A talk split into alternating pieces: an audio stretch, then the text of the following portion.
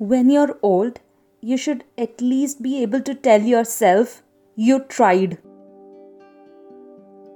Hey everyone, my name is Prathyusha Parkala and welcome to my podcast Prana Cafe. I'm using this platform to talk about environment, sustainability, and climate action, and trying to keep it as positive, as hopeful, as optimistic as possible, despite all the mad, crazy things that are happening in the world.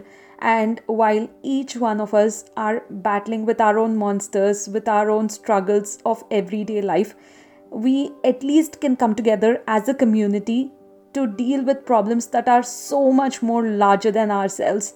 So let's find out what's in store in today's episode of Prana Cafe. Well, I was just reading this book in which someone asked a question What's the difference between happiness and inner peace? The answer was pretty simple. Happiness is what you find outside when something positive happens, like you get a really good job, or you get a bonus, or you get good marks in the exam. That is something external and it's a positive thing according to us, and that makes us happy. But on the other hand, inner peace is something that happens irrespective of what's happening in the outer world. There could be a calamity, there could be a catastrophe, there could be loss, there could be sadness, but still, you stay as it is. You just observe what's happening around you and accept things as they are.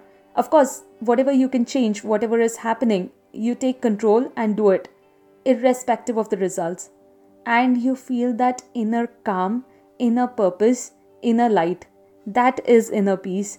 Maybe that's a little too philosophical, but um, to tell you, I've had this personal loss. Someone very, very close to me passed away this week, and for a moment, everything felt like the ground beneath my feet was just leaving me I didn't know where to find my center.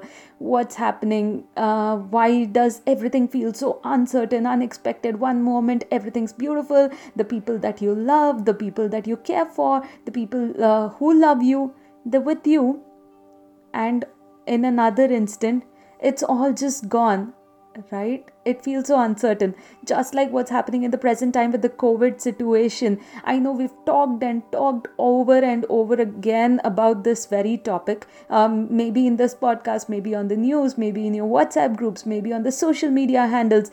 Everyone is talking about it.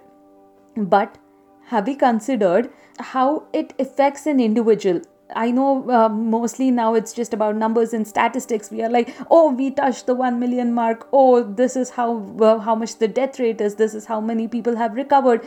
Everyone has just become a statistic. On one hand, where we are talking about COVID becoming a greatest leveler, because uh, some of the topmost Hollywood or Bollywood actors, be it sports personalities or politicians or the really wealthy people, they are also being affected and on the other end of the spectrum the migrant workers the people who are vulnerable the people who are in poor communities in confined spaces people who do not have even basic needs and necessities or shelter they are also being affected.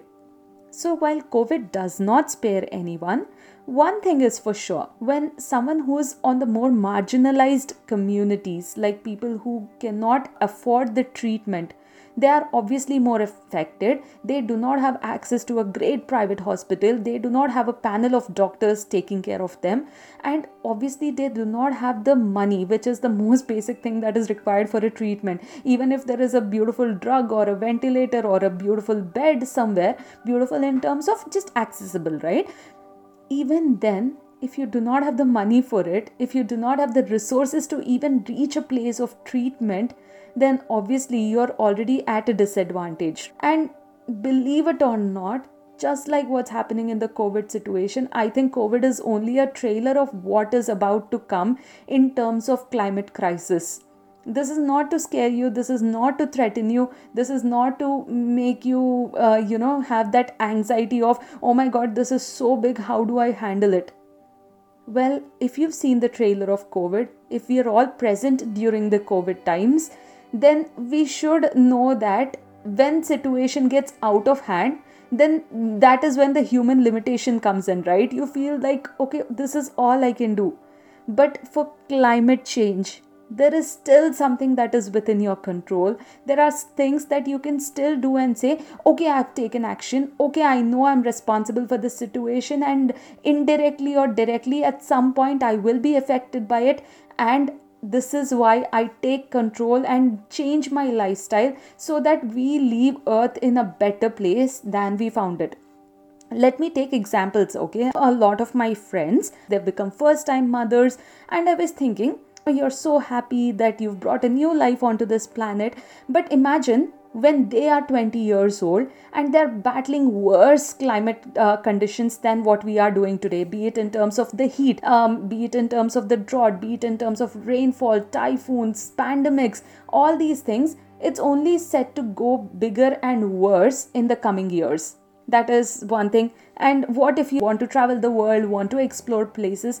But did you know some of the most beautiful destinations around the world are facing direct threat of climate change? I used to love trekking 10 years ago, around 2010, 11, 12. I used to trek a lot in the Himalayas. And back then, uh, what used to be pristine, what used to be confined to a few people, now has become a spot of mass tourism. And there is glacier melting, there is very unsustainable tourism practices like throwing your trash there, using a lot of single use plastic in terms of water bottles and all of that. And some of the most exotic island destinations around the world are said to be submerged under the water before the end of the century. In fact, in a few decades. Did you know uh, there's a nation called Kiribati and it has become the first nation in the world which has bought real estate land in other countries because that country is going to go underwater. And when it goes underwater what will all the citizens all the population of that country do?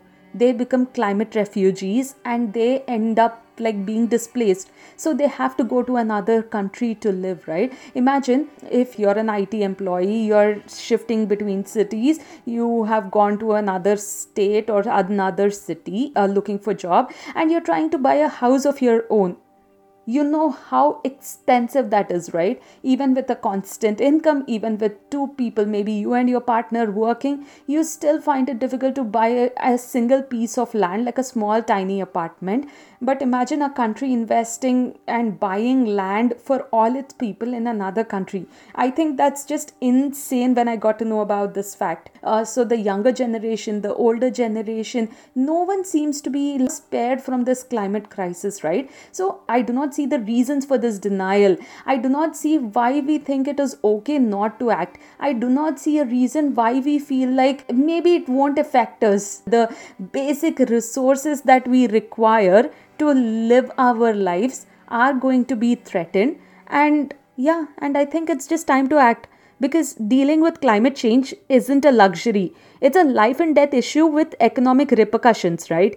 Um, we are ruining the planet that gives us life we are ruining the ocean that gives us fish and we are ruining the rivers that give us clean water.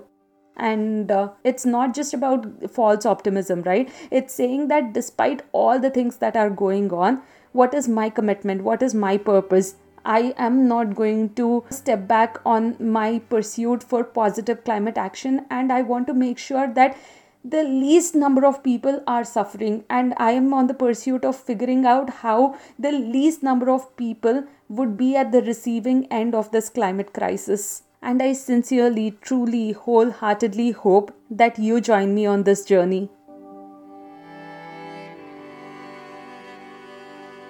Today i'm quoting hubert reeves. He said man is the most insane species. He worships an invisible god and destroys a visible nature, unaware that this nature he is destroying is this God he is worshipping. Thank you so much for tuning in today's episode. I know some days could feel a little overwhelming, a little anxiety ridden, not knowing where to do, not knowing where to find your ground, but I sincerely hope you continue on this path of climate action. I hope you commit to something. I hope uh, you find one or two reasons to be on the path of climate action because we are all in this together. There are so many resources, so much material, so many facts that I keep sharing on my social media handles. You can find me on Facebook, Instagram, Twitter at Prathyusha CFA18. That is P R A T H YUSHA 18 and uh, if you still have any ideas that you think I should address that we should be discussing please do leave me a message. It means the whole world to me. Um, and of course one other reminder is uh, we are almost towards the end of the month of July which happens to be plastic free July. You're going one month in a year without buying purchasing uh, any plastic. There are tons of ideas for the same. Reach out to me if you want to discuss any particular ideas or if you have suggestions. And I hope this episode was helpful. Stay safe, stay very, very healthy. Take care of people around you, and most importantly, take care of yourself. Lots of love to you. Bye bye. This is Prathyusha signing off.